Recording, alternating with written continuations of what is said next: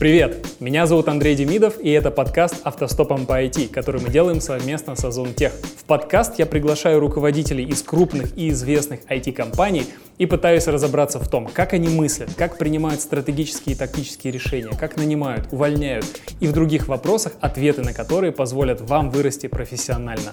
И сегодня у меня в гостях управляющий директор команды Happiness and Monetization Райффайзенбанка Виталий Лавринец. Виталий Лавринец, управляющий директор команды Happiness and Monetization Райффайзенбанка. С две тысячи четырнадцатого года продакт и проджект-менеджер в Мегафон, развивал цифровые каналы компании. В две тысячи шестнадцатом перешел в Am.ru на должность менеджера по продукту. Впоследствии вырос до си пи о. После объединения Am.ru и Юлы стал бизнес-лидером вертикали «Транспорт» в Юле. С две тысячи девятнадцатого года работает в Райффайзенбанк, занимает позицию управляющего директора команды Happiness and Monetization. Виталик, привет. Привет. Спасибо, что пришел сегодня ко мне в студию поговорить. Мы с тобой за кулисами уже много о чем поговорили. Я специально останавливал, чтобы сейчас мы с тобой все эти вопросы обговорили, ты рассказал. Мы с тобой познакомились, когда ты работал в Юле, когда Mail купил Am.ru, и ты отвечал за продукт Am.ru, полностью там мобильное приложение, сайт, mm-hmm. опыт пользователя. С того момента ты стал управляющим директором Райффайзенбанка, российского Райффайзенбанка mm-hmm. отделения. Расскажи, пожалуйста, вот интересный у тебя такой путь получается и достаточно быстрый рост. Расскажи вообще про свою жизнь, про, то, про свой путь, вообще, наверное, начиная от учебы, как у тебя получилось прийти. Если говорить про мою карьеру, то путь у меня был в ай ти, я зашел как дизайнер в свое время. При этом как бы я умею и программировать, и дизайнить, но так вышло, что зашел как дизайнер в саму профессию. И в молодости я там начал работать, наверное, чуть ли не лет шестнадцать уже в каких-то веб-студиях. Это была моя первая работа в своем городе в Подмосковье, которые делали очень странные сайты там, для какого-нибудь завода по производству заборов, что-нибудь в таком духе. И там я учился каким-то вот основам и дизайна, и программирования, и плюс еще ходил на какие-то образовательные курсы локальные в городе. Но это все как бы было для меня скорее хобби и увлечение очень хорошее. То есть это твоя инициатива была, не родители тебя? Да, моя. Ну, мне всегда mm-hmm. нравилось, и мне жутко нравилось за компом не только там играть в игрушки, как всем подросткам, но и позалипать в фотошопе. Была тогда раньше еще программа Flash, поделать какие-нибудь там мультики. Дальше там я уже начал пытаться программировать, потому что на Flash ты мог делать игры. Потом появились mm-hmm. соцсети, ты эти игры начал делать для соцсетей. И, в общем, эта история развивалась, она меня очень нравила, и она мне очень нравилась. Вот. И потом мое хобби плавно переросло в профессию и в работу. И мне нравилось два направления одинаково, как и кодить, так и рисовать. Но так получилось, что пошел... И еще я даже учился в художке. Там mm. буквально полтора года, чтобы вот лучше понимать этот дизайн весь. Тоже осознанно выбрал художку? Да, осознанно mm. выбрал и ходил еще там на курсы по криптографии. Вот у меня был одиннадцатый класс, когда я пошел в художку. В одиннадцатом классе ходил уже художку, осознанно да. и криптографию. И я выбирал, офигеть. Куда поступать, типа на дизайнера mm-hmm. или на программиста вуз. Это был у меня такой вот выбор. И, в общем, выбор пал больше в пользу дизайна. Соответственно, я уже, когда при этом поступил, я вообще пытался поступить на разработчика, провалил физику, блестяще сдал математику, и мне сказали в институте, что, слушай, ну давай, есть, в общем, ракетные двигатели, год туда, вот. И я такой, ну окей, поступил. А куда поступал? Бюджетно, в МАИ, Московский авиационный институт. Получилось, что я пошел в другое место, а я тогда уже жил в Москве и работал парт-тайм после института, тоже в какой-то небольшой типа веб-студии, и делал там все, но в основном больше дизайна. Ну и в какой-то момент у меня, меня, как в принципе любого студента, содержали родители. Учился я на бюджете, а денег, которые я получал зарплату, она тогда была там, наверное, тысяч двадцать, как сейчас помню, их, в принципе, там, ну, хватало в основном на еду, чтобы поесть и поработать, и купить себе какие-то там минимум одежды. Вот, mm-hmm. и в какой-то момент, в общем, у меня получилась такая ситуация личная, когда меня родители больше уже не могли обеспечивать, вот, и мне пришлось, в общем, а на работе мне предлагали сильно больше денег, а ай ти тогда, ну, вот, не существовало в том виде, как существовало сейчас, он только вот развивался. И я ушел с вуза и пошел работать на фулл-тайм. Ну и, наверное, основная была еще причина, что я учился на таком направлении, которое меня вообще не зажигало, потому что, mm-hmm. там, в общем, были такие истории, как набираем первую космическую скорость, вторую, третью, и ракета летит в американцев. Супер, супер осознанный выбор, мне кажется. Ну, какой-то. Или осознанный, или я просто старался всегда делать то, что мне нравится. Вот, дальше получилось так, что я вышел работать на фулл-тайм. Вот, поработал в нескольких студиях, агентствах, местах. И в какой-то момент я попал, у меня был даже свой бизнес небольшой, у меня был там сайт с открытками мобильными, я зарабатывал очень хорошие деньги. В какой-то момент я уволился, и у меня был там доход тысяча долларов в день с него. Но продлилось это недолго, четыре месяца, к сожалению. Вот. Почему? Я, я помню, а там поменялась модель монетизации, которая была, mm. в общем, в этом проекте, поменялся канал привлечения, тот, mm-hmm. который у меня был, мне зарубили. И, в общем, плавно эта штука сдулась, но у меня остались деньги, я запустил на оставшиеся деньги, десять проектов параллельно, ну, типа, по чуть-чуть закинул в каждый, проектов. Протестить идею, потому что у меня mm-hmm. не было в голове на тот момент идеи, сам кодил, сам дизайнил, сам полетит. Придумал. У меня был программист в партнерстве, mm-hmm. да, вот mm-hmm. как бы я больше там был как менеджер скорее. А вот, что за проекты, пару примеров хотя бы? Uh, типа два-три сайта знакомств под разную ЦА. Uh, но они такие прям примитивные были, пощупать аудиторию. Проект был по проведению опросов, грубо говоря. Есть компании, хотят массово mm-hmm. запускать опросы. Что, кажется, все жизнеспособные модели. Да, все способные модели, вот. Но, наверное, все-таки у меня тогда опыта совсем не было, потому что любую штуку можно было развить. Идея раскрутить. Хорошая, идея не особо стоит, да, да вот реализация. В общем, там семь yeah. проектов ушло, как сейчас помню, в минус с точки зрения mm-hmm. закупки трафика. А что с знакомством, сервисом знакомства? Вот, знакомства точно ушли в минус, я помню, все. Лучше всего, кстати, сработал сайт с опросами, потому что он дал буст финансовый, ну, mm-hmm. то есть он был плюсовой. Еще был какой-то проект, там, два проекта было на нуле. Я вот помню, восьмой и девятый вышли в ноль, а с опросами в плюс. Но все-таки там этот бизнес нужно было вообще по-другому делать. Ну, и... Суммарно минус, я так чувствую, вот, по всем проектам. Да, суммарно у меня история закончилась тем, что те деньги, которые я накопил, я, в общем, потратил на проекты, ничего не полетело, и в какой-то момент мне нужно было выходить на работу. И, и в общем, я пошел работать ведущим дизайнером, потому что у меня mm-hmm. был опыт работы дизайнером. Mm-hmm. Вот. И я помню, насколько это было больно, потому что я в месяц там получал зарплату, которую раньше получал в день.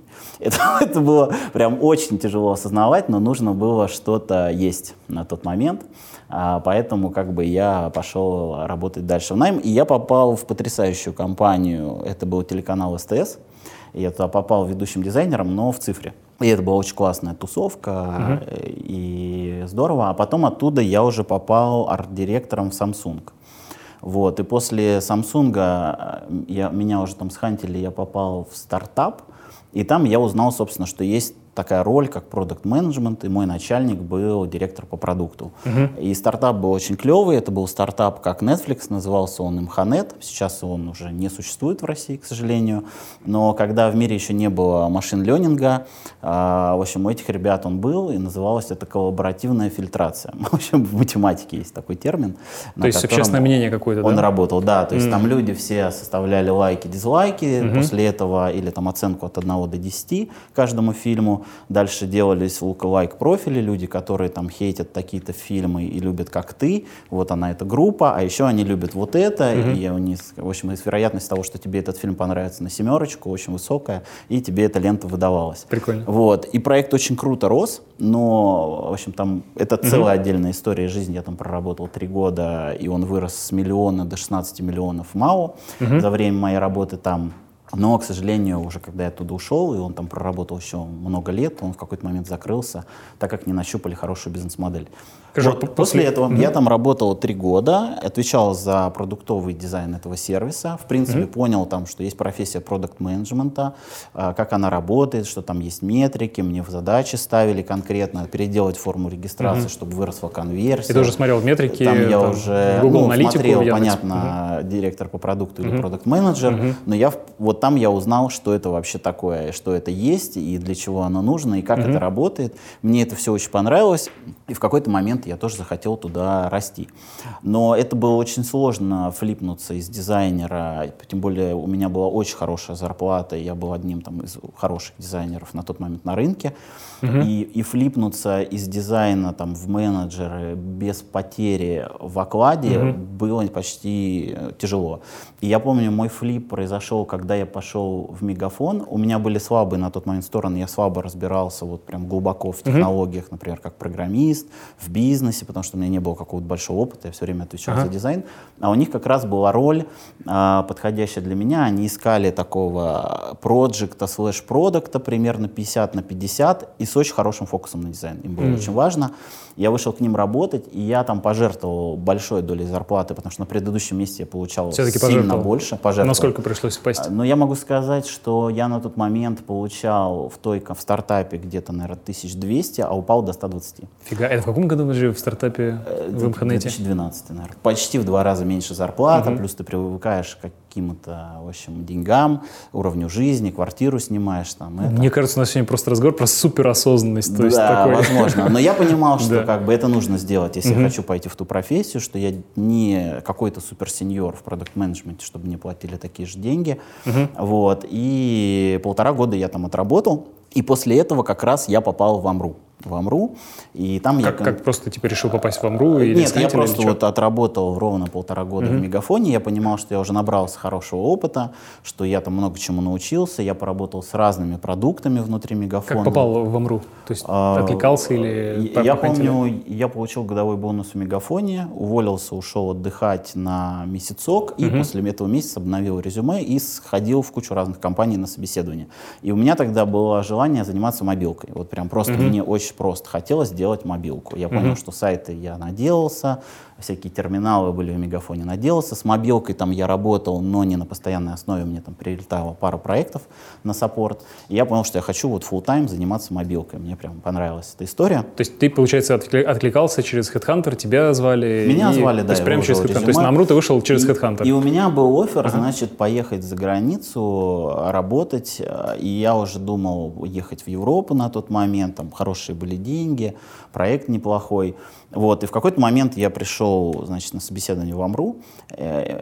Тоже через Headhunter, да? Просто мне интересно, как именно да, ты попал. Ну, просто рекрутер просто позвонил, рекрутер. позвал меня. В общем, меня пригласили. Я никогда не слышал про этот проект. Я подумал, какой-то неизвестный для меня проект. Угу. А, и я уже как бы почти принял оффер и думал ехать за границу. Но мой друг на тот момент, который был старше меня, и он угу. давно был в продакт-менеджменте, я ему рассказал, в общем, эту историю. Он говорит, слушай, сходи пообщайся, как бы вообще ничего не теряешь. Вот. Я пришел, познакомился, мне очень понравились ребята, там были ребята из Яндекса на тот момент, был си пи о очень классный, и какая-то вот движуха была прикольная. Я понял, что вот я хочу такую атмосферу у себя вот на работе, и там была мобилка и тачки. Я подумал, класс, хочу, короче, мобилку и продавать тачки.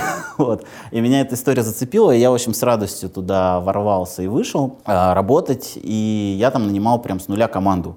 То есть я, я на тот момент вообще даже не знал, как собеседовать iOS-разработчиков, Android-разработчиков. То есть ты рулил там именно айтишниками, получается? А, у меня была полностью продуктовая команда end-to-end, в нее входил дизайнер, а, бэкэнд-разработчики, фронтенд-разработчики, тестер.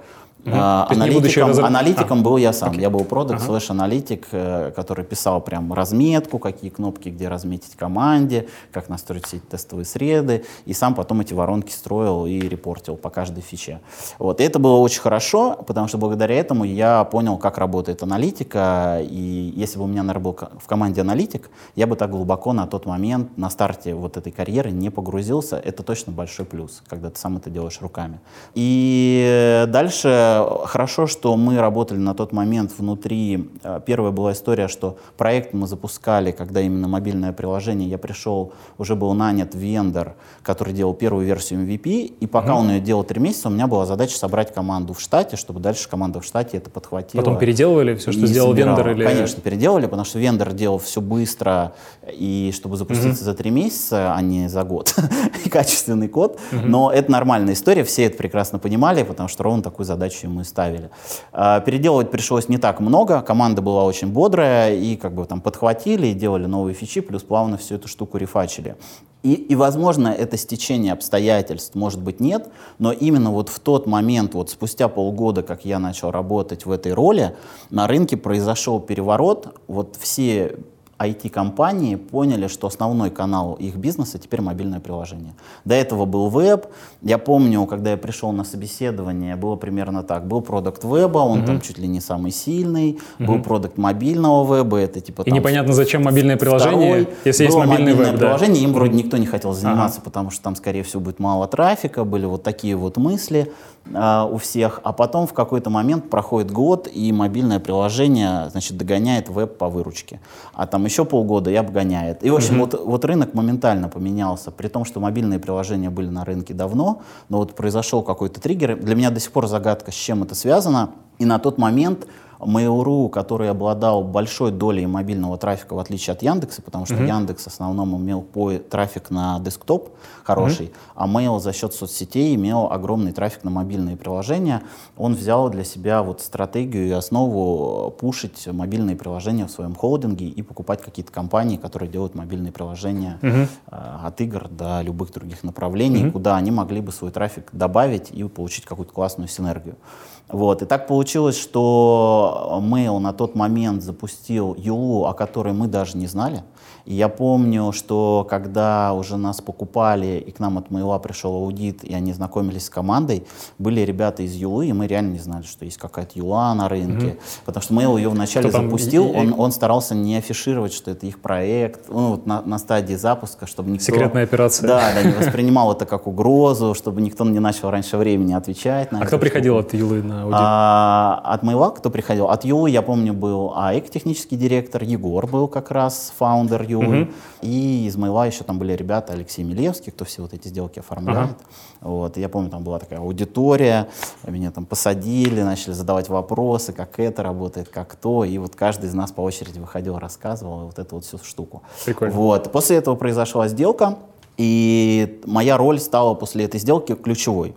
Потому что мобильное приложение, нам сразу сказали на входе, это прям самое важное, что только может быть теперь у вас, ребята. И, значит, нужно его проактивно развивать. Угу. Какие-то детали сделки я не знаю. Какое-то время мы побыли автономными. А после этого к нам пришли и сказали: «Гайс, теперь давайте женитесь с Юлой». Вот. И дальше мы уже объединились под один бренд. Ты лично что-то получил от этой сделки? Да. Я ничего не получил от этой сделки в плане опционов и прочих вещей. Но я получил промоушен, но скорее по таким обстоятельствам, по которым бы я бы не хотел получать промоушен. У нас был си пи о, который разбился на мотоцикле как раз э, там, в период, в общем, этой сделки. Э, но он в любом случае собирался покидать компанию, у него там был оффер в другую организацию. И так получилось, что как бы и мобилка стала центровой, и, в общем, в какой-то момент эта роль просто перешла, да, ко мне. Угу. Да. Вот. Поэтому, наверное, ну и какой-то рост оклада, естественно, в соответствии с этим. Слушай, и, наверное, вот подходя да. к ключевой текущей позиции, вообще расскажи, как да. вот этот переход произошел? Переход произошел, что как бы, ну я уже какое-то долгое время работал в Юле, и в какой-то момент э, мне позвонили и сказали, что вот есть банк, и есть там, давайте... Приходи, общаться. Дадим много денег. Э... Не, не, не говорили много денег, говорили просто, вот есть банк, есть вакансия, давай пообщаемся. Ну как бы, когда ты работаешь, в общем, в ай ти-сфере, тебе, в принципе, часто звонят. И, но банки и опасны тебя... такие. Вот обычно мы относимся да, как-то и, с и я как бы говорю, слушайте, ну банк вообще как бы вот я же к вам приду, скажу, давайте сделаем снятие наличных во всех банкоматах бесплатно и отменим комиссию на все платежи перевода. Вы, вы же меня уволите, Вы да? же откажетесь? Они такие говорят, не, но мы можем это обсудить. Вот. Я говорю, ну не знаю, наверное, все-таки как-то я вот не готов в банковскую индустрию идти. Мне сказали, давай, вот ты просто позавтракаешь с членом правительства розницы. Это очень полезно для нетворкинга, ни к чему не обязывает, вы познакомитесь, пообщаетесь. Mm-hmm. Я подумал, ну, действительно, нетворкинг хорошая штука, а, схожу, просто пообщаюсь. И мы встретились, мы вообще вот очень неформально поговорили, мы не обсуждали никакие вакансии, никакие позиции, никакие зарплаты. Мы просто поговорили о жизни, о каких-то компаниях, о мире. И дальше после этого мне еще предложили познакомиться с несколькими людьми из команды. И это было из серии там, раз в месяц или раз в два месяца.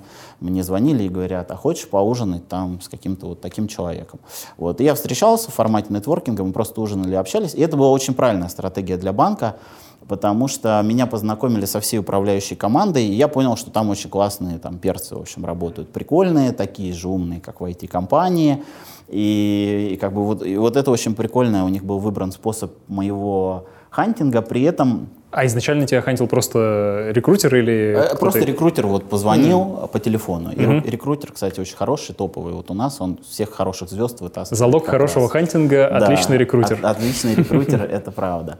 Вот. И как-то мы вот знакомились, наверное, полгода без вообще каких-то вот обсуждений позиций и денег. А потом в какой-то момент мне говорят, ну у нас здесь вот один человек уехал на повышение в Вену, освободилась его роль, мы бы хотели тебя видеть на месте этой роли, и это было перед Новым годом, и, и в общем, я сказал, ну, надо подумать. Тебе и... сразу сказали, сколько денег там все не, сказали? Нет, мне не говорили, сколько денег, и, и как бы и вообще, мне кажется, уже на таких позициях, а, ну, ты сначала думаешь, хочешь ты этим заниматься или нет, а потом ну, уже обсуждаете какой-то уровень компенсации. Угу. Вот, ну, и я долго думал-думал, где-то, наверное, месяц, может, полтора, а потом согласился, вот, потому что на тот момент я уже довольно долго проработал в Юле. А ЗП еще не озвучили, приходишь там, теперь тебе сто тысяч в месяц, ты уже согласился. Я как бы понимал, что мы договоримся в этом плане, у меня не было ощущения, что мы не договоримся, потому что я чувствовал, что эта роль выше. Ну, как минимум мне сказали, у тебя будет свой кабинет, там, например. И сто тысяч рублей. И сто тысяч рублей, да.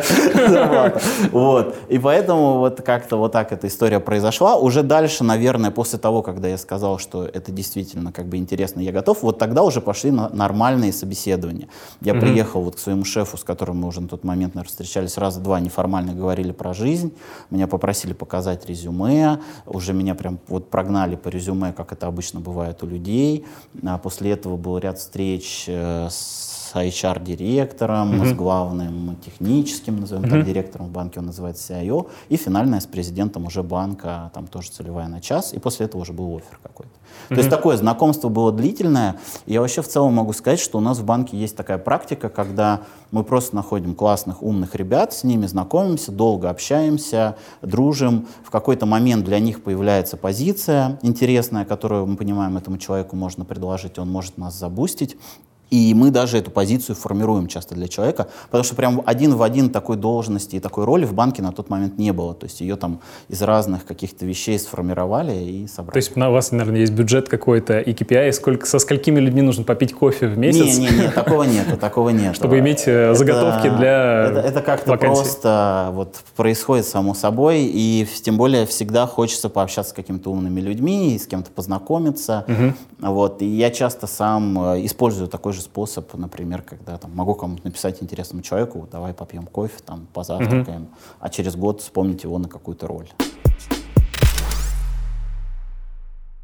У тебя сейчас роль э, называется управляющий директор э, команды Happiness and Monetization, правильно? Да. Слушай, расскажи такое сложное название. Сейчас есть какая-то вот э, традиция, там, лайфстайл-директор, там, вот что, что твоя роль, э, что под ней кроется, за что ты отвечаешь конкретно? Ну, расскажи. Так получилось, что название этой команды, в общем, я был один из тех людей, кто ее придумал. Вот. Это было одно из условий выхода на работу, да? Не-не-не. Так просто директор по продукту я не буду. Я был вот директор цифровых каналов, и для меня, в общем, это была немножко странная роль, потому что я до этого работал в ай ти-компаниях, и там не было понятия цифровые каналы. Там есть бизнес, он цифровой. Там были офлайн-каналы были. Да. А здесь, значит, была такая роль, и банки очень любят такую роль, и у многих ребят, в общем, они работают в таком В таком отделе. И, и я понимал, что это как-то неправильно, и мы много говорили про стратегию. Первый год моей работы в банке с э, моими пирами, с шефом.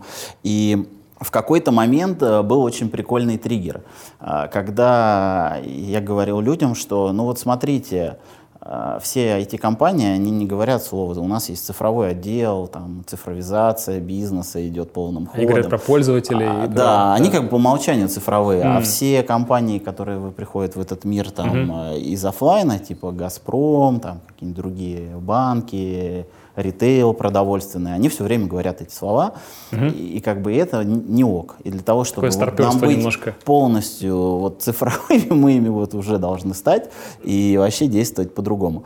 И в какой-то момент у нас произошла трансформация и разделение в структуре розницы. Эта история была связана с тем, что мы хотели быть более эффективными, и была возможность как раз поменять э, свою роль, э, зону ответственности и название.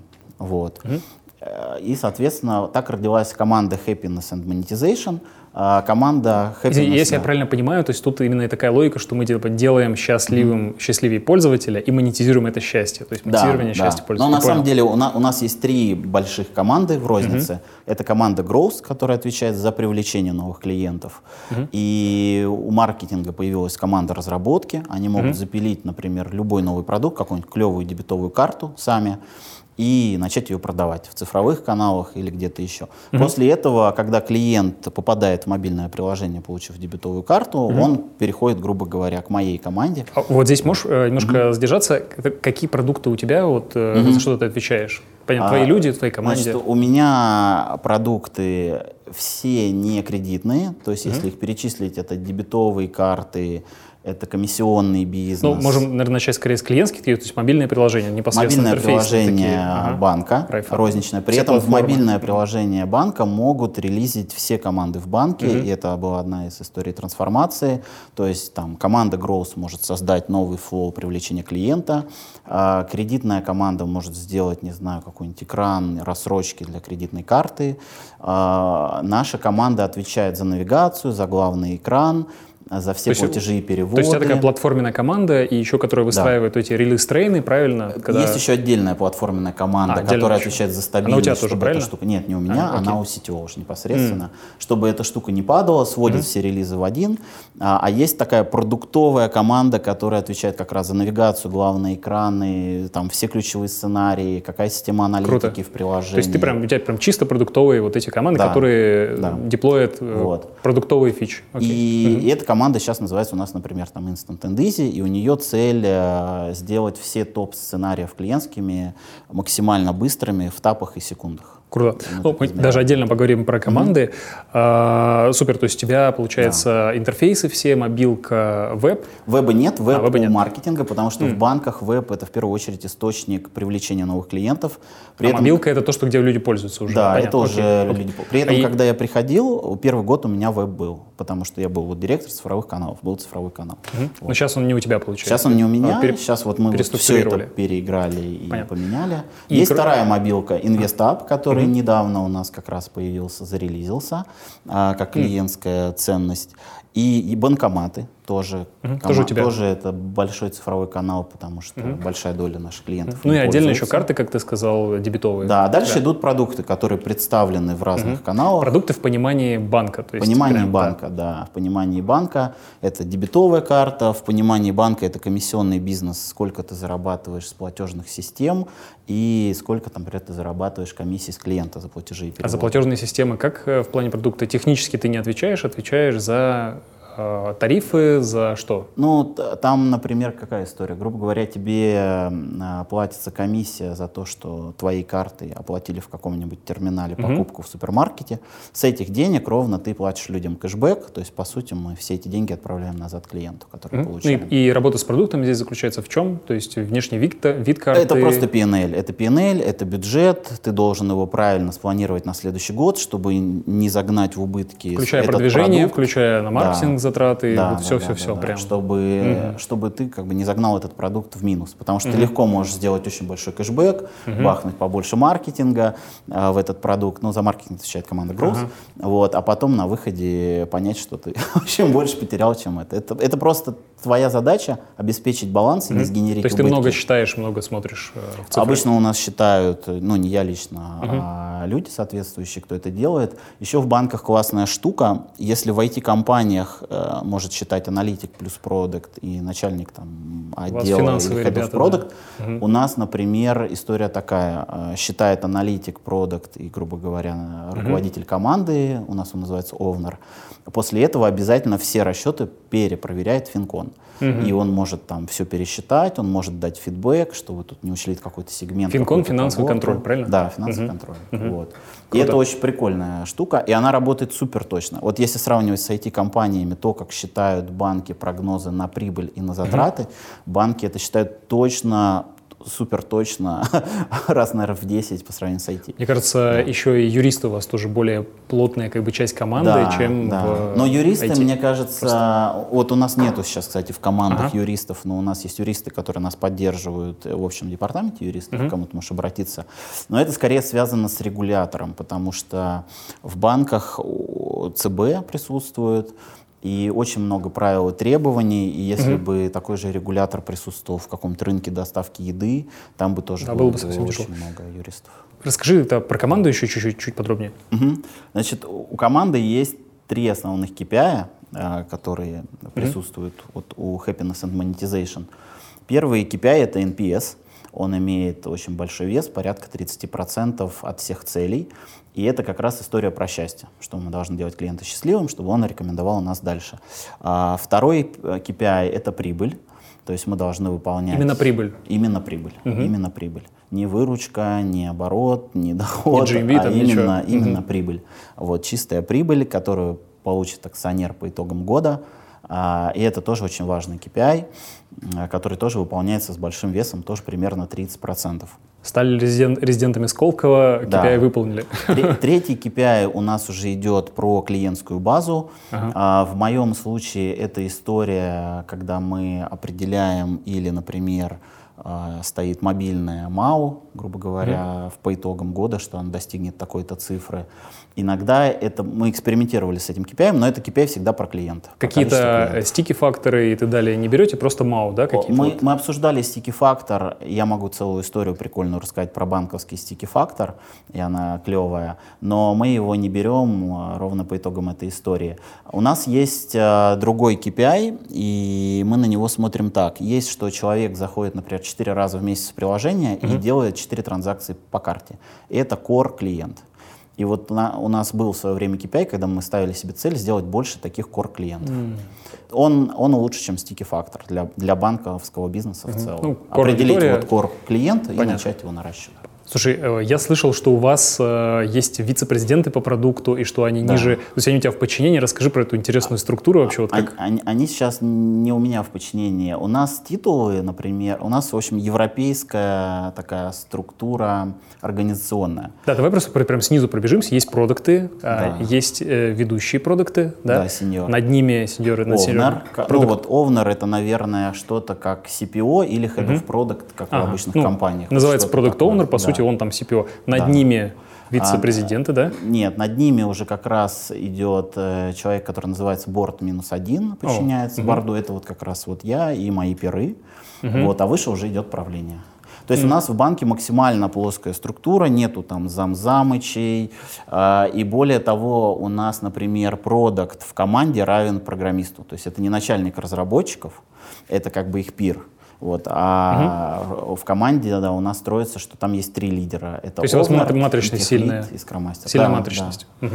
И у нас в этом плане как раз структура очень плоская и очень такая демократичная. Ее в свое угу. время специально такой сделали, чтобы люди могли принимать решения, а не согласовывать их, там, бегать по куче руководителей. Слушай, я слышал, ага. ты когда рассказывал историю про... У вас вице-президенты есть. Вот да. вообще расскажи, что это такое продакт и вице-президент? Да, да. В Райффайзене есть система титулов. Управление Управляющий директор — это тоже титул. Титулы даются э, талантливым сотрудникам. То есть у нас даже какой-нибудь, например, талантливый очень программист на позиции сеньор или техлид может получить титул из серии вице-президента. Овнер может получить титул старшего вице-президента. Обалдеть. Но эти титулы, они именно, назовем так, для middle менеджмента. То есть таких титулов нету у людей на высоких руководящих позициях. У них там директор, какой-нибудь исполнительный директор, управляющий директор. Так, там другая линейка. Угу. И эта система, как мне объясняли, европейская, что она чуть перевернута. Потому что есть система, где, в общем, директор и так далее, вице-президент выше среди титулов. И эта штука очень круто работает, потому что она позволяет, э, если нужно схантить какого-то человека сильного или очень нужного тебе и дать ему титул. Люди очень гордятся этими титулами, они их с удовольствием пишут в Фейсбуке, на LinkedIn, э, их, там, не знаю, родственники. Приходи, приходи работать за еду, но будешь вице-президентом, не проблема. Не, ну не за еду, мы платим обычно талантам хорошие деньги. И даем им титул, и, в общем, люди очень хэппи, и они очень гордятся в этот момент. Вот, то есть еще одна такое такую Чем отличиться штуку. От других, да? Да, такая ачивка, это больше вот.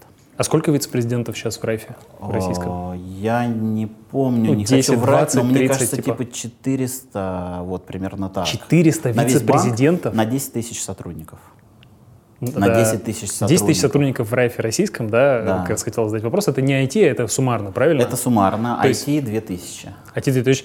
А вице-президент, наверное, по большей части в ай ти, да? Нет, нет, нет. Они везде. Они могут mm-hmm. быть и в отделениях, они, в общем, mm-hmm. они во всех, в колл-центре. Ну, то есть из десяти тысяч четыреста вице-президентов. Да, да. Но обалдеть. Это именно титул. Это титул, это не топ-менеджеры. Это важно понимать. Но это очень важные ключевые люди, которые получают такой титул. Организа... Ну, то есть организация не дает просто так такой титул, она действительно его дает тем, кого она очень ценит. То есть по этим э, бейджикам можно хантить самых ценных людей да. из Райфа. Да. Но я думаю, что это будет сложно, потому что в других компаниях такие бейджики не дают.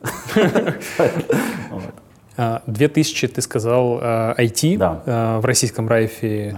Да. Давай сейчас немножко поговорим тогда в целом про Райф вообще, угу. российское. Какие сейчас цифры ты можешь дать? Ну, то есть какое количество клиентов, какое дао, мао угу. в мобилках? Расскажи. Я могу сказать, что мао у нас, ну, если так вот округлю и возьму с пенетрейшеном в активную клиентскую базу, важно понимать, что каждый банк ее считает по-разному. У нас миллион шестьсот, мы считаем очень жестко и честно. мао? Да. Угу. Да, у нас, округлю в нижнюю сторону, около пятьсот тысяч, но, в принципе, там можно посчитать наши, я могу сказать, стики. тридцать четыре процента у нас стики. Угу. Я примерно поделил уже. Да, ну, там просто тридцать, есть точные да. цифры, да, ага. сойдется эта история. И я могу сказать, что очень вот прикольная история про стики, то, что мы начали обсуждать. Угу. У нас есть компании на рынке среди банков, кто строит экосистемы, угу. кто строит суперапы. А, и, значит, история такая, что у нас есть Тинькофф, и можно открыть э, их отчет ежегодный и посмотреть, сколько у них мао-дао, поделить и увидеть стики. И этот стики будет равен, типа, плюс-минус нашему. Ну, там, может, разница один-два процента. А есть Сбербанк, у которого в приложении нету кино, еды, всех вот этих сервисов. У него есть экосистема, но не в их mm-hmm. мобильном банке, по крайней мере, на сегодняшний день. И у них стики, насколько я помню, там полугодовалую цифру около сорок восемь процентов. Ого. И вот как бы еще видел, к тебе приходил МТС и говорил, что у них да, стики Кирилл. двадцать пять, они тоже строят экосистему. Угу. Вот. И, и, в общем, для нас это была ключевая штука, когда мы принимали решение, что экосистему мы строить не будем. Угу. Ну, Почему? Потому что, Почему? Ну, потому что видно, что ребята в банке, которые построили на сегодняшний день суперап, это наши коллеги из другого желтого банка, имеют такой же стики, как и мы. И как бы, может быть, это вопрос времени, и он у них через X-тайм станет больше, как угу. бы и лучше. Вторая причина, на самом деле, тоже очень простая.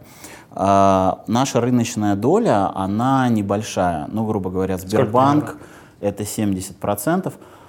Ох, не хотелось бы говорить точное число, но давай я скажу так, что наша рыночная доля, допустим, э, до пяти процентов. Вот я так скажу. Угу. Вот такую цифру А назову. В количестве клиентов это сколько примерно? А в количестве клиентов можно взять сто сорок пять миллионов человек и, в общем, посчитать, mm. что там...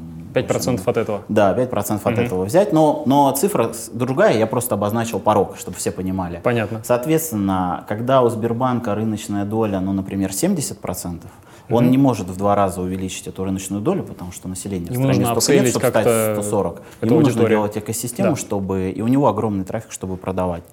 А, а, наш желтый брат а, очень агрессивно растет на рынке, и он тоже стремится стать очень большим. Mm-hmm. И для него эта стратегия тоже, на мой взгляд, может быть оправданным, а, потому что он тоже своей растущей аудитории может продавать. То есть у вас вертикально такая заточенная а, стратегия? У, у, у нас, а, когда ты имеешь рыночную долю, например, до пяти процентов, mm-hmm. тебе проще удвоить или утроить эту рыночную долю и зарабатывать в два и три раза больше, чем сразу делать десять продуктов одновременно и пытаться небольшому числу, например, Логично. Рыночной доли, их кросс-селить.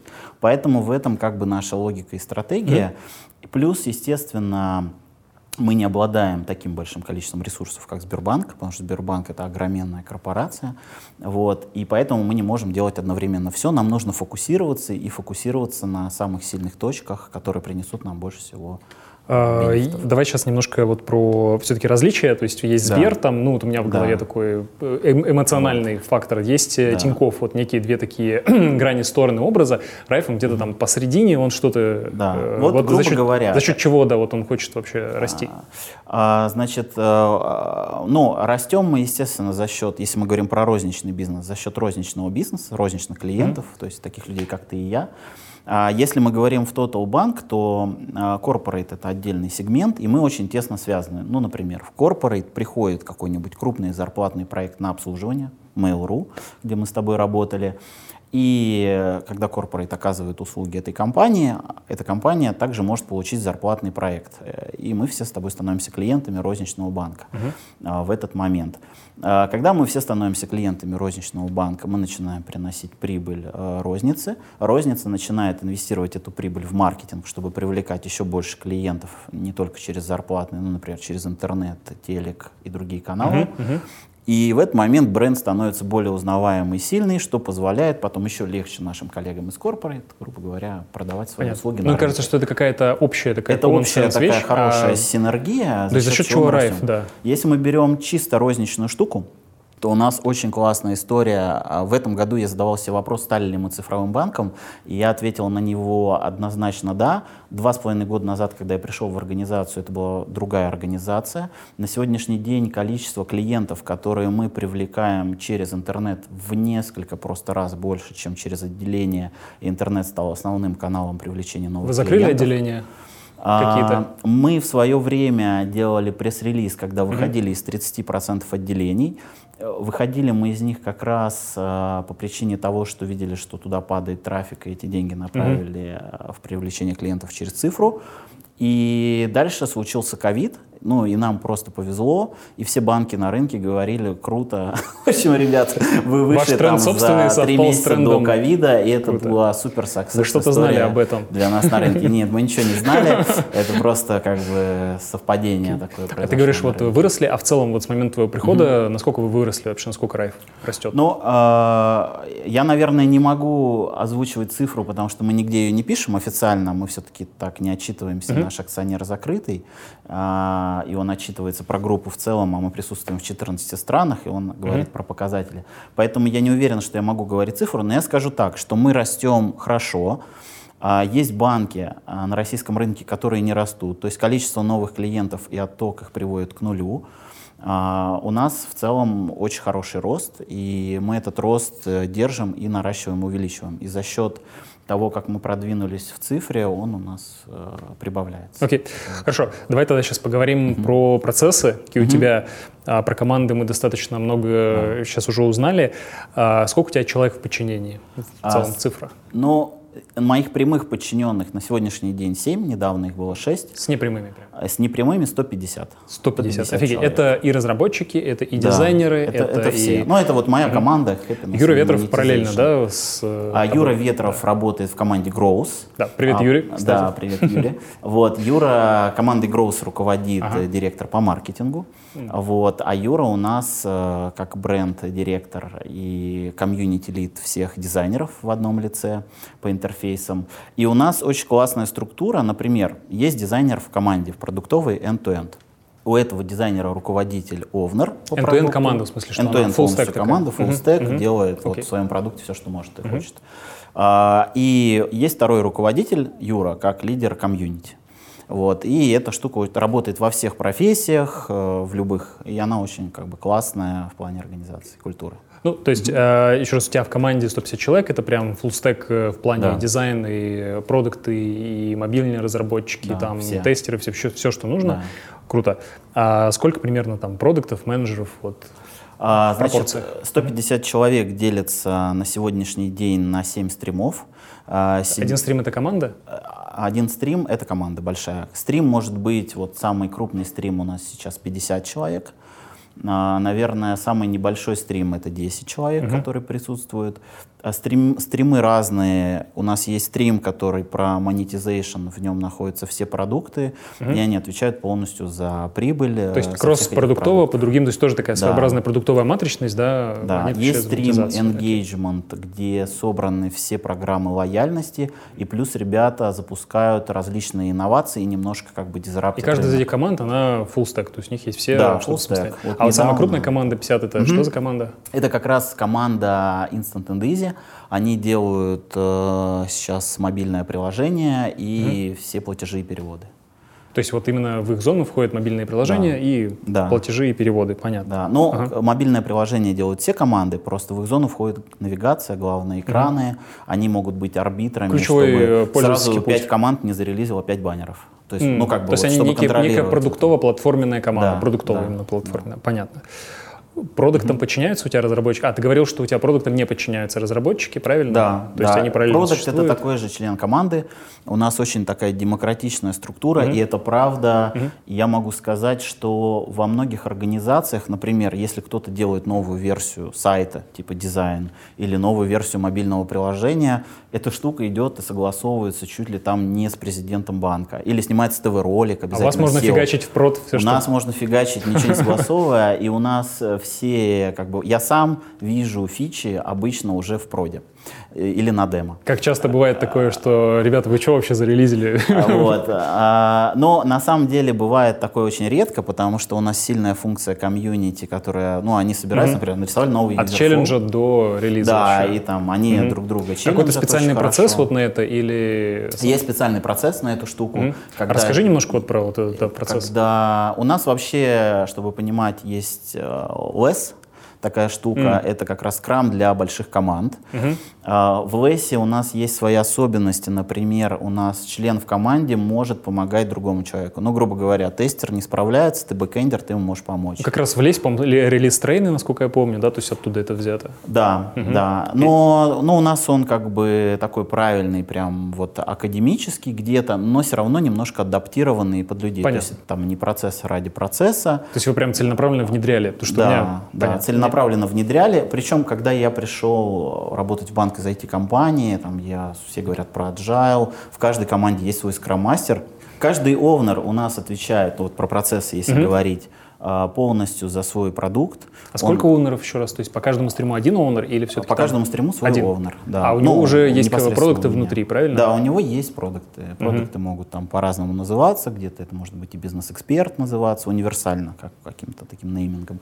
Но по сути это все продукт-менеджеры. Это обычные вот продукты как на рынке или все-таки? Да, это, это в принципе ребят? Обычные продукты как на рынке, но у них могут быть там какие-то специфичные знания, как у людей на рынке. Кто-то, например, знает mm-hmm. больше в одной сфере нужны как, конкретно для этой команды, кто-то в другой. Mm-hmm. Вот. Продукт полностью принимает все решения. Он ни с кому не делает никакие родмэпы, ходит там, согласовывает, как во многих компаниях это бывает. У нас такого вообще нет.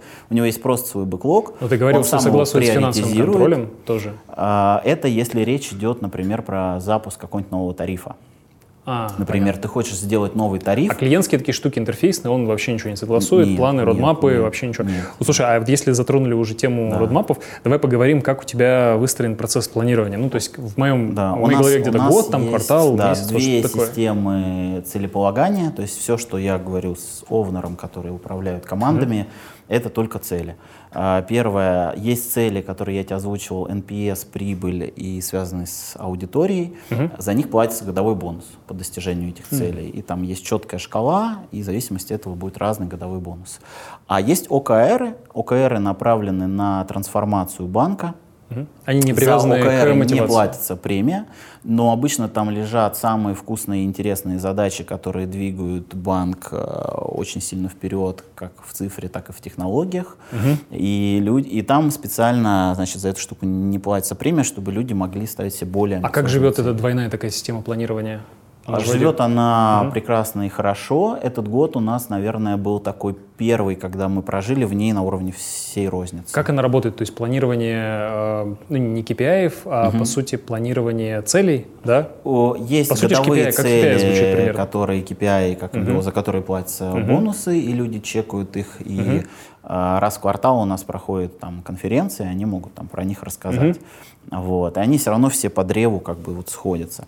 По ОКРам такая же история, что раз в квартал у нас проходит встреча, где каждый, например, mm-hmm. каждая команда, там Happiness Monetization, например, раз в квартал рассказывает, если это начало года, какие ОКРы да. годовые и что берем на первый mm-hmm. квартал. То есть раз в год вы все-таки... результат и следующие, ага. какие берем. То есть раз в год вы все равно планируете, у вас какое-то есть централизованное там... Да, да, есть. Есть. Вот эта история. И другие команды могут позадавать вопросы, почелленджить, спросить, почему вы взяли такую штуку, а не вот такую. А как много вообще, далее. Кажется, что в банке подготовка вот к да. годовому планированию — это просто капец затраты, и не, в принципе не, отчетность не, там не, ежеквартальная. Не, не, не, не, вообще такого нету. Сколько примерно уходит на подготовку? Слушай, ну там, наверное, ну неделя. неделя. Но, но ты же да. как бы все равно понимаешь, что ты будешь делать в следующем году. Ну ты в процессе, понятно, у тебя, у тебя и так есть уже У данные, нас важно да. понимать, что в банке есть четкая стратегия и вижен на пять лет вперед. Ну типа точка, куда мы хотим Откуда попасть. Откуда она появляется? Вот ты говоришь два года, значит, ты уже пришел, уже был отвижен или как-то? А, да, я когда... У нас... А, мы строим самый рекомендуемый банк на рынке. Вот это наш а, вижен. Значит, этот вижен появился, возможно, от нашего акционера, потому что акционер поставил такой вижен на все страны сделать самую рекомендуемую банковскую группу в мире. То есть это глобальный такой вижен. Да, дальше угу. эта штука пришла к нам. В принципе, это не то, что какая-то навязанная вещь, мы с этим не согласны, мы хотим что-то другое делать. Эта Очевидная штука, такая, естественно. Мы да. даже проводили тест, Круто. И мы тестили среди сотрудников другие разные штуки, и эта штука откликается у всех очень хорошо, потому угу. что эта история, когда тебя любит клиент. Когда тебя клиент рекомендует, он тебя, очевидно, любит. И если ты самый рекомендуемый, ты в глазах клиента самый любимый. Mm-hmm. А для бизнеса это хорошо, потому что если тебя рекомендуют, у тебя самый низкий кост привлечения на рынке. Ну, рефералка, да, да, естественно. Да, да. Да. Вот. Mm-hmm. Поэтому эта штука очень комплиментарная и отзывается у всех в сердцах, и все очень радостно в нее mm-hmm. верят и работают над ней. И, соответственно, ты, понимая, через что у тебя есть длинная дистанция туда прийти, дальше ты понимаешь плюс-минус, какие шаги у тебя есть, чтобы туда двигаться. Ну, это Например, спущено сверху вниз, все это понимают, все это видят, поэтому, когда планируют ну, очередной квартал, да, они это учитывают. Продакт не может сказать, я хочу, чтобы у нашего банка была стратегия вот такая. Ну, угу. он может так сказать, и это можно обсудить и поговорить, если это действительно классная идея. Но если каждый человек будет говорить, я хочу угу. такую, а я такую, мы никогда вообще не договоримся. А в этом плане, как бы, эту историю mm-hmm. все... Но мы все равно проверяли, чтобы люди эту штуку okay. купили. Короткие вопросы такие. Mm-hmm. У вас АБ-тесты вы проводите, правильно? Проводим, конечно, а... как и все. Mm-hmm. Вот. При этом у нас они бывают разные и сложные. Бывают простые интерфейсные в мобилке, как у всех mm-hmm. компаний. Бывают сложные, потому что у нас есть системы, которые, например, определяют, сколько денег она может дать тебе в долг в потребительском кредите. Например, mm-hmm. там, миллион рублей. Скоринг, да? Да. И дальше, например, мы хотим проверить, там, а если мы дадим таким людям, как ты, с таким профилем, кредит на ноль целых два десятых процента выше или на ноль целых два десятых процента ниже, э, а, а всего-то миллион мы тебе можем mm-hmm. дать, а тут надо создать в этой штучке, что как будто еще три кредита мы тебе можем mm-hmm. дать с разными ставками. Вот такие вот сложности в банках иногда возникают, что как бы усложняет mm-hmm. АБ-тесты и делает их сильно дороже. Из-за рисков, ну, да. которые присутствуют. Не протестишь такие вот. Моменты. А в плане фронта, интерфейса, это все очень mm-hmm. просто и легко делается, и в этом проблем вообще нет. Мы с тобой, как э, продуктовые ребята, ага. знаем, что работу продукта, ну, в конечном счете, оценивают по импактам на бизнес. Да. И у тебя тоже, в том числе, там, и ты говоришь, и прибыль, да. и метрики здоровья, там, как эн пи эс, э, еще какие-то. Вот можешь привести каких-нибудь три, например, прорыва mm. за последнее время продуктовых? Ну, я могу так сказать, что по метрикам у нас все супер хорошо, и даже... Ну, в этом, году, в этом году вообще прекрасно, у всех банков замечательный рынок постковидный, ага. а, но мы еще сделали в этом году огромный прорыв в эн пи эс, угу. ну прям разово мы получили плюс шесть пунктов за год, последние два года мы получали там по плюс четыре, ну то есть это прям большой прорыв, хороший для нашего банка. А, И если говорить, например, даже про ковидный год, когда мы закрутили риски сильнее, чем другие организации на рынке, мы все равно выполнили годовой кей пи ай по прибыли. Ну, то есть в целом... Ты сейчас вот, говоришь про кредиты, мне кажется. Про кредиты, но они да. формируют значимую часть прибыли ага. все-таки в любом банке. Вот. И если говорить про продуктовые запуски, и мы возьмем только этот год, я бы сказал про прорыв вот три вещи. Первая вещь, мы в этом году попробовали нанять редакторов команды, вот в, прям в продукт. Mm-hmm. И это просто дало нереальный импакт с точки зрения эн пи эс и человеческих вот ценностей клиента к тебе, не бизнесовых продаж, а именно вот качество продукта. Редактор не в интерфейсе, в смысле как кнопки, как маленький текстик, а именно про коммуникации. Редактор, который берет и переписывает текст в интерфейсе, поменяет текст пуша, напишет человеческим языком описание тарифа. Угу. Потому что у банка очень такой юридический, часто бывает канцелярский язык, и мы прям наняли этих ребят, чтобы стать как финтех. То есть пиши, сокращай, читал, адепт этой истории, ну, берем... Он, к, нам, к нам пришел очень сильный человек, э, который до этого работал в Яндексе mm-hmm. на комьюнити лида по редакторам, вот, mm-hmm. и по языку в бренде. И она показала нам просто несколько примеров, и мы такие, вау, ну типа из серии было-стало, и мы такие, вау, и вот наняли первого парня в мобильное приложение, он взял, переписал текст у всех пушей, и мы такие, вау, и после этого наняли людей там в а чат. Вау, в смысле вот. Метрики улучшить или что? А, да, да, но там, там просто, там знаешь, это вот... Как, как пример бы, какой-нибудь приведи, вот как говорится, вот, пример, ну пример какой-то. Визуальный, это даже просто на уровне визуала очень видно, вот как было и как стало. Что ну, например, просто... то есть там вам пришло там пополнение ну, на счет, вот, или ну, что да, написали? Вот, грубо говоря, вот ты же не говоришь в обычной жизни, Виталий, я произвел списание средств со своего счета, теперь мой баланс стал вот таким.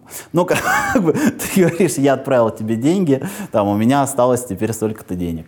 Вот, и вот когда ты вот эту штуку меняешь, продукт просто становится другим. Мы получили огромный позитивный фидбэк от клиентов, в обратную связь, в стори, mm. а, от сотрудников. Это у нас пример конкретно группа. Ты привел, да? То есть пуш, вот, который да, сейчас приходит, что... очень много пушей. В тебе пришли году. Деньги на счет, осталось да, еще столько-то. Да, ты там получил да. и так далее. Тебе, в общем, mm-hmm. это, то, как это формировалось, раньше это было чуть-чуть официальным каким-то тоном, немножко Классно. Канцелярским. А дальше ребята пошли переписывать текста уже в самом приложении. Mm-hmm. Был, помню, момент, когда мы переписали ответы от чат-бота. Это тоже прям дало очень крутой рывок mm-hmm. в эн пи эс. Mm-hmm. Поэтому эта инвестиция точно okay. оправданная, я всем рекомендую. Классный кейс. Да. Еще? Это прям открытие года просто было для меня персонально. Как, как обычно, все классные штуки потом такие, ну очевидно же. Типа, очевидно же, да. Коммуницируем вот прям, вот я по- по-человечески, и люди будут тебя воспринимать. Это работа для капитана очевидности. Да, да, да. Но не было очевидно, что вот настолько даст большой эффект. Вторая история, про которую я хочу рассказать, я, наверное, тогда расскажу кейс про деньги. И расскажу кейс про деньги. Очень интересно, всегда Которые, возможно, очень тяжело будет другим повторить. Подняли зарплату. У нас есть... Не-не-не, кейс про деньги. В общем, у нас следующая история. У нас есть продукт в банке, как и в любом другом, это обмен валюты. Угу. У обмена валюты есть определенный спред. Этот спред позволяет банку зарабатывать хороший доход. Вот. В этом году мы запустили инвестиционное предложение, мы его сильно сейчас не промоутили, оно больше там для клиентов, которые сейчас есть в банке, и мы сейчас тестим этот эм ви пи, и мы думали, там, какую, в общем, добавить корфич туда, и на старте добавили туда обмен валют, но с супер низким спредом. Угу. И было большое переживание на тему того, что мы сейчас там сделаем супер низкий спред. Все клиенты, которые, значит, меняют валюту в нашем приложении, пойдут менять ее туда. А чтобы ты понимал, чистые прибыли — это типа несколько миллиардов рублей в год. Ну, Ого. Типа речь о, о каких деньгах идет? Чистые прибыли, не объемы, не выручки. Чуть-чуть подкрутил на долю процента. И... Да, да. Угу. То есть там у нас вообще целая команда дата-сайентистов угу. работает, чтобы эту штуку прям хорошо дожимать. Угу. Вот. И, и это прям был для нас очень большой риск. Мы много про это говорили, обсуждали. Но на выходе получилось так, что люди, которые ушли туда менять валюту там, начали ее менять настолько часто, что доход с этой группы вырос в два раза. То есть кейс в том, что вы снизили вот этот спред как да. раз, правильно? И на рынке да, все любят рассказывать спред, кейсы. Спред это что, чтобы слушатели спред понимали? Спред это, грубо говоря, mm-hmm. банк у тебя покупает доллар там, по семьдесят рублей, комиссия. А продает мне по семьдесят mm. и девяносто копеек. Разница. Вот, в... разница это спред. Вот. Просто на рынке все любят рассказывать кейсы, как мы начали больше денег зарабатывать. Ну, взяли цены да? в два раза подняли, там в каком-нибудь онлайн-курсе бабок стало в два раза больше. То есть вы его снизили, мы увеличили частотку и за счет этого перебили... Мы снизили почти в десять раз и начали зарабатывать в два раза больше. В десять раз? Офигеть. Ну, мы почти сделали его бесплатно. Но все-таки должна была быть где-то вот такая перелом? Пока нет, пока там... А почему еще не снизить? Может, еще вырастет? А куда там уже ниже? Только бесплатно, если делать совсем. То есть это же не бесконечно. Мы же покупаем по какой-то цене. У вас самый выгодный курс обмена сейчас. В инвест-приложении, да, очень выгодно. Прикольно. И покупать валюту. Пойду вот. Посмотрю потом. Хорошо. Плюс один клиент. Да, это вот кейс про деньги, который тоже очень приятный и очень приятно нас всех удивил, и мы порадовались ему. И расскажу еще историю, наверное, про целеполагание и достижения людей в своей команде. В этом году мы зарелизили такую фичу, как Stories. Значит, Stories вообще это не новая фича, на рынке ей года три. Угу. И, наверное, два с половиной года, что я в банке, мы обсуждали, стоит эту штуку делать или нет. Я общался со многими друзьями си пи о, спрашивал, а что у вас Stories делает, а как вы оцениваете? Тинькофф а... говорил, что очень у них ну, все да, успешно да, зашло. Но Тинькофф угу. все-таки нанял целый штат редакторов, угу. а я общался с теми, у кого нет штата редакторов. Вот. И все начали делать вслед за Тиньковым, но результат никто не получил, как Тинькофф. Сбер говорил тоже, что вроде хорошо. Сбер их выключил. А, выключил? Вот, ну. Да, если ты посмотришь, сейчас в Сбере их нету. И? Вот. И, значит, мы запустили и по итогам, и дальше мы договорились так, вот если мы получаем там какую-то цифру, то тогда мы эту штуку оставляем, если не получаем, мы ее выключаем. И мы целились вообще Stories как какой-то суперинструмент продаж. По итогам запуска, опроса клиентов, кто ими пользовался, как они смотрят, мы поняли, что это вообще не инструмент для сейла, как бы вот, который удваивает сейл, он работает как обычный баннер и mm-hmm. не прибавляет прям суперсейла, но он дает много других бенефитов, и это как бы новый канал коммуникации, по сути, с клиентом. Mm-hmm. И дальше у нас был договор с овнером этой штуки такой, что если к концу года penetration этой штуки не вырастет в два раза, в два раза больше, чем у любого mm-hmm. банка на рынке не станет, mm-hmm. тогда мы эту штуку выключаем. И прям команда села, нацелилась и достигла цели. Я сейчас могу сказать, что на рынке среди всех банковских приложений мы в два раза больше в penetration в этом продукте. И я могу сказать, что в небанковских приложениях, которые я знаю, даже там Classified и не только, мы тоже в несколько раз больше, чем penetration у этих ребят, mm-hmm. и, я думаю, еще вырастем сильно. Поэтому а на вот что это влияет? Это, на, это, кроме это penetration, на что влияет? История саксесса, когда ты заключаешь там пари с кем-то, команда имеет какой-то драйв, mm-hmm. и мне, в общем, захотелось рассказать бонусы такую историю. Бонусы выплатили ребятам вам. За это? А бонусы ребята получат по итогам этого года и своей работы. Вот, обязательно. Но самый главный бонус, это, конечно же, когда счастье людей хвалят. Пользователей, конечно же, да. Когда людей хвалят, и они гордятся а. своей работой. Ну, мне, okay. по крайней мере, кажется, что самый главный бонус, это когда ты гордишься проделанной работой и результатом, который это ты ценно, получил. Да. Вот. А, на что это дают... повлияло бизнесово, то есть на, там, на активность, на продажу, а, то есть не мерили, просто, а, просто а, penetration, а, правильно? Они, ну, не просто penetration, потому что а, банк должен очень много коммуницировать с клиентом на разные темы.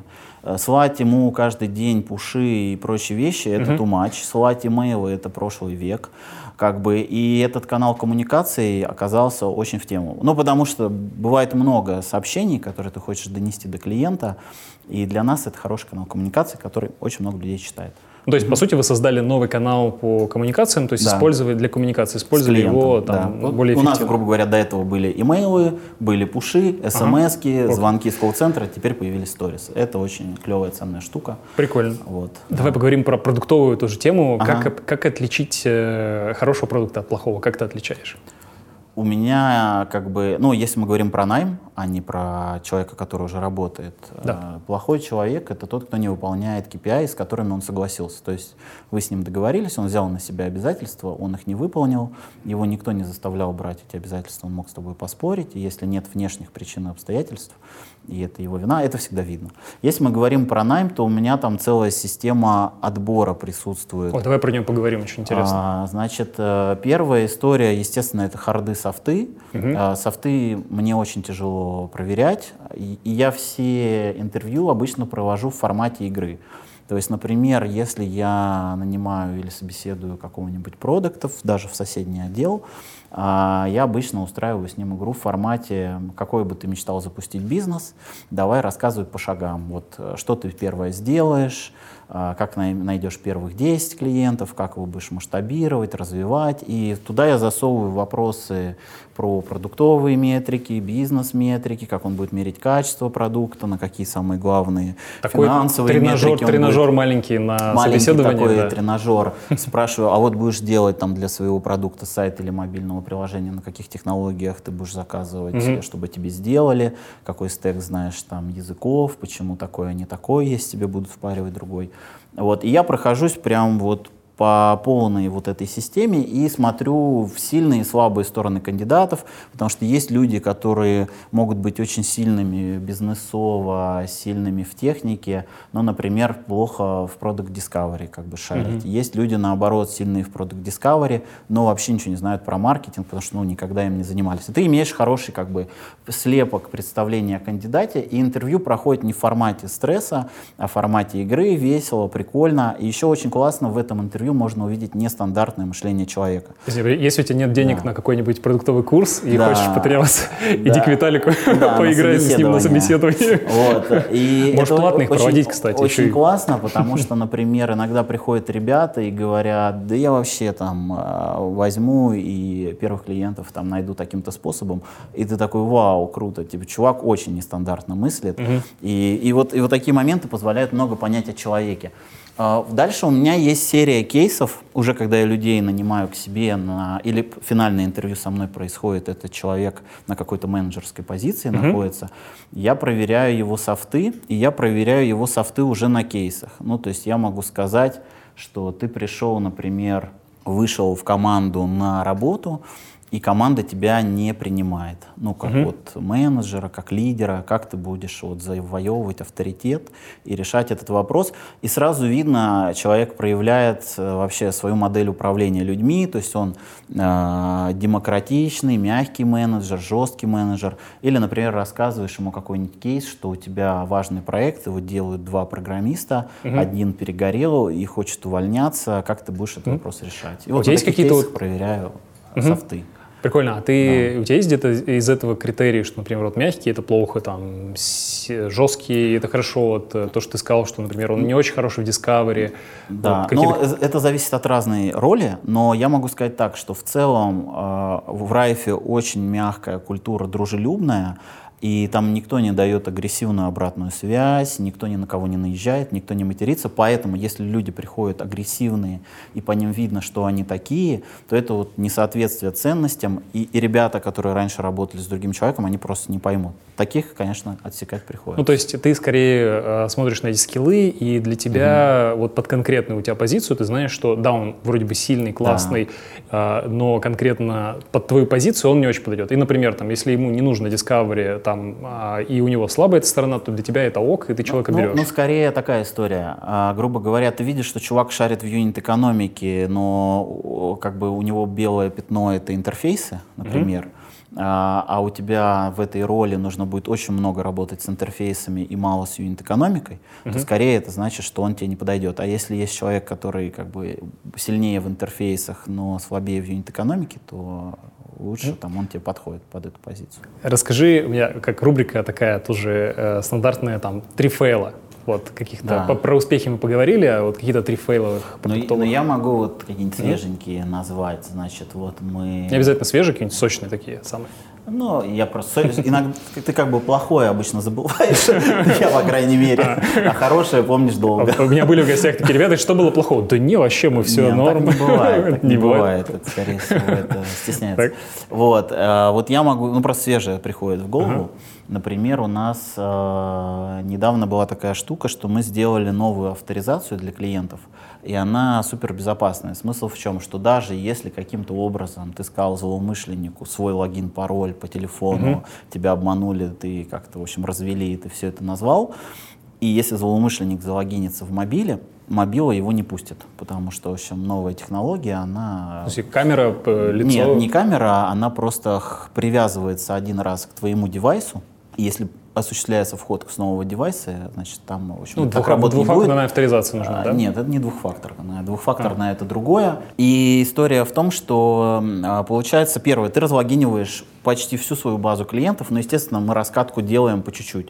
Но когда тебя резко выкидывают... При раскатке функционала конечно, этого всех конечно, пришлось всех разлогинить. Пришлось разлогинить. Так. Мы это начали делать маленькими порциями. Ага. Мы поймали огромный хейт, хейт в колл-центр, потому что люди не помнят пароль, им надо его восстановить. Естественно, восстановить пароль от банковского приложения не, не так просто. В, да. Так просто, иначе все мошенники будут да. звонить, восстанавливать. Поэтому как бы это была прям большая боль. И мы очень долго искали решение, как эту авторизацию делать без разлогина. Не нашли. На этом не конец истории, как ты понимаешь. Мы обновили чуть ли не пятьдесят процентов андроида. В iOS мы не выходили. Словили кучу хейта. И когда мы это раскатывали на сотрудников на пять процентов, на десять процентов, мы вообще не видели проблем. Но когда раскатилось все на пятьдесят процентов, мы увидели, что после первой авторизации на вторую или на третью у людей начинаются какие-то плавающие баги, проблемы со входом. Ну, то есть второй раз они как бы войти не могут. Слишком умная система. Да, и, и пришлось все откатывать. Ну, вот реально пришлось откатывать, потому что быстро решение не нашли, и опять а всех, люди и опять не всех могут пользоваться своими деньгами. И опять всех разлогинивать. И мы, короче, поймали второй раз эту волну хейта. Это было очень больно, очень стыдно всем. И, в общем, сейчас эта история у нас допила. Понятно. Прямо сейчас. Окей. Вот что второй еще? Кейс могу рассказать, э, тоже близкий к этому. Вот когда мы запускали InvestUp, э, значит, э, мы не успели как раз сделать эту новую авторизацию, тогда бы тебя прокидывало из основного аппа без логина в InvestUp. Вот. И поэтому ты должен в InvestApp ввести логин-пароль, как в твоем розничном угу. банке. То есть не за счет какого-то ай ди вот этого? Да, да это, это у нас просто, вот понятно. На тот момент не было готово, ага. и, и сейчас тоже. И, значит, и не все его помнят. И не все его помнят, естественно, клиенты. И там есть вход по карте. Когда ты вбиваешь карту, у mm-hmm. тебя сбрасывается твой логин-пароль, да. тебе дается новый, ты входишь в InvestApp, все круто. А потом ты, например, там, хочешь где-нибудь на кассе перевести деньги к себе на карту, чтобы купить продуктов, а открываешь ап, и он, ну, розничный, он просит логин-пароль, потому mm-hmm. что ты скинул, и нужно ввести новый. И это, А-а-а. короче, прям мега-пейн, и мы это поймали еще на сотрудниках, потому что половина сотрудников просто отказалась тестить такой продукт, который сбрасывает твой пароль. Что-то не сделано, тебя разлогинят, мы реально, либо там, либо мы там. прям А-а-а. очень много спорили mm-hmm. вот с командой овнеров, стоит нам катить такой продукт, не стоит на клиентов. Mm-hmm. И это было как-то и больно, и что мы вот, в общем, такой бренд серьезный, наверное, не можем себе это позволить. Mm-hmm. И кей пи ай есть, которые мы должны выполнить. Если мы не катим, мы их сто процентов не выполним, это будет фейл к концу года. Мы приняли решение эту штуку закатить, и на метриках, в принципе, мы увидели, что не зря это сделали, потому что дао, мао и ретеншн в этом продукте растут. Ну, потому что если бы он был mm-hmm. очень плохой... То есть была какая-то боль временная, вот эти да. разлогины, но это да, стабилизировалось. Но, это но я тоже это отношу к фейлам, потому что это было не преднамеренно, когда мы mm-hmm. это увидели уже в продях. Если mm-hmm. как бы, мы это увидели раньше, там, за три месяца мы могли бы сделать все по-другому. Mm-hmm. Слушай, наверное, последний вопрос про mm-hmm. процесс работы. Вообще, что для тебя самое сложное в работе? Для меня самое сложное в работе — это, наверное, управлять правильно своими амбициями и терпением. Потому что в современном мире вокруг нас очень много кейсов, как там какой-нибудь школьник запустил стартап, на следующий день стал миллиардером, как бы там кто-то другой что-то запустил в какой-то стране, и ты все время вот варишься в этом информационном потоке, читаешь, и ты можешь думать, что, блин, что-то, а, а у меня все так медленно происходит в жизни, как бы. И вот, и вот очень важно хорошо управлять своими амбициями, чтобы быть счастливым и, и понимать, постоянный. что происходит. Да, поэтому, наверное, это в работе очень, ну, очень важная составляющая, которая лично для меня тяжелая. Ну и плюс терпение. Не обесценивать результат свой. Да, да, потому что реально все-таки девяносто девять процентов людей э, учатся годами, десятилетиями, чтобы стать экспертами, профессионалами. И это нормальная история, и поэтому нужно просто много лет делать качественно свою работу, чтобы становиться лучше, лучше и лучше. Мне кажется, это не залог, не залог больших денег. Ну, эта история даже не всегда же про деньги. Деньги можно много где заработать, вон, криптовалюты купить, там, да, например, ничего не делать. Вот, это просто история, наверное, больше про самореализацию. То есть вот я, например, мой мотиватор — это достижение и что-то менять в мире. И как бы через эту призму я иногда себя смотрю. Давай я тебя попрошу дать несколько советов да. тем, кто э, думает расти вот, в, угу. топа, в топ-менеджера или в топ-менеджера в плане там, си пи о, что, что посоветуешь? Ну, я посоветую следующую штуку. Первое — это очень любить свою работу и свой продукт. Если у вас есть выбор, я не знаю, идти на позицию куда-нибудь выше, но вы понимаете, что вас эта штука не зажигает, вообще никогда так не стоит делать. И у меня эта стратегия работала, когда я всегда выбирал продукты, которые мне нравятся. Потому mm-hmm. что мне, например, себя тяжело мотивировать делать продукты, которые мне не нравятся. У меня сразу фантазия меньше становится, идеи. Вторая история — не нужно стараться выучить всю литературу на рынке и все курсы, которые есть, и все это быстро охватить и прокачаться. Работать нужно системно. Если у вас есть ответственность, даже какая-то небольшая, вы джуниор, отвечаете за какие-то отзывы клиентов, главное системно поймите, как работать с одной метрикой, пройдите короткий курс, обучитесь, как ее улучшать, двигать, повторяйте это регулярно. После этого, спустя год, попробуйте в своей же команде или на рынке поменять область и сделать то же самое. Ну, там. То есть на текущем месте уже это пробовать. Да, mm-hmm. и как только вы один раз научитесь менять любую одну метрику, потом попробуйте поработать с пару других, mm-hmm. это даст вам уже опыт, чтобы двигаться дальше. И только после этого я рекомендую читать какие-то книжки про лидерство большие, как управлять большими командами, про менеджмент. И тоже не стоит бежать на каких-то ранних шагах в юнит-экономику, ее зубрить, к ней можно спокойно подходить позже, угу. потому что сейчас очень много курсов, очень много книг, ресурсов, и можно в этом во всем поплыть. Для успешной карьеры это точно не обязательно. Okay. И насчет книжек, раз уж начали, mm-hmm. что посоветуешь э, читать? А, я, я видел, у тебя здесь уже спикеры много советовали продуктовых книг, поэтому я посоветую немножко непродуктовые для людей уровня сеньор и си пи о а, книги, которые расширяют хорошо кругозор. Первое, я посоветую почитать э, Канемана. Mm-hmm. Это не только «Думай медленно, решай быстро», у него есть целый ряд и других книг, которые очень интересны, и даже на уровне статей исследований. Просто чисто автора взять и его Взять книжку. автора и его почитать, mm-hmm. можно взять любую книжку, очень хорошо развивает кругозор. А, вторая штука, которую я уже узнал, придя в банк, а, есть такой профессор Байрон Шарп, он просто гуру маркетинга, мега крутой, и у него есть книжка «Как растут бренды». Вот я советую всем си пи о ее обязательно прочитать, потому что вы сразу по-другому посмотрите на маркетинг. И у вас сразу пропадет, что люди нас выбирают, потому что любят. Вот, вот эта вот история. И он профессор, это не какой-то там инфо-цыган, а, и он очень круто все рассказывает на примерах крупных брендов и как это работает. Это прям вот у нас в банке чуть ли не настольная книга для работы. А, и третья книга, которую я читаю прямо сейчас, это «Психология влияния». И я ее нашел по как раз вот... Э, Канеман в свое время написал шесть книг, которые он рекомендует почитать. Я посмотрел и выбрал вот одну из mm-hmm. них. Да, просто для общего развития. Вот. Наверное, Круто. больше давать не буду, чтобы не перегружать. Ну, мне кажется, достаточно, вот. да.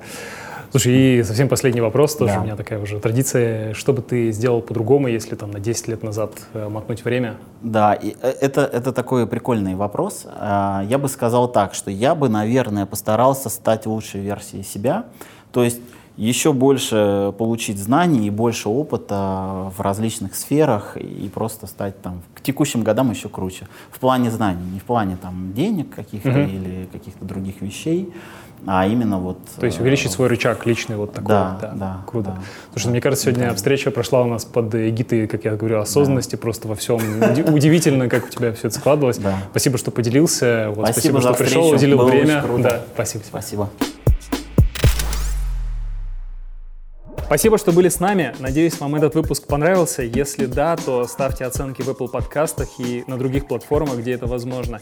Обязательно послушайте другие эпизоды и подпишитесь на нас, чтобы не пропускать новые. У нас также есть YouTube-канал Ozon Tech, где выходят видеоверсии наших выпусков.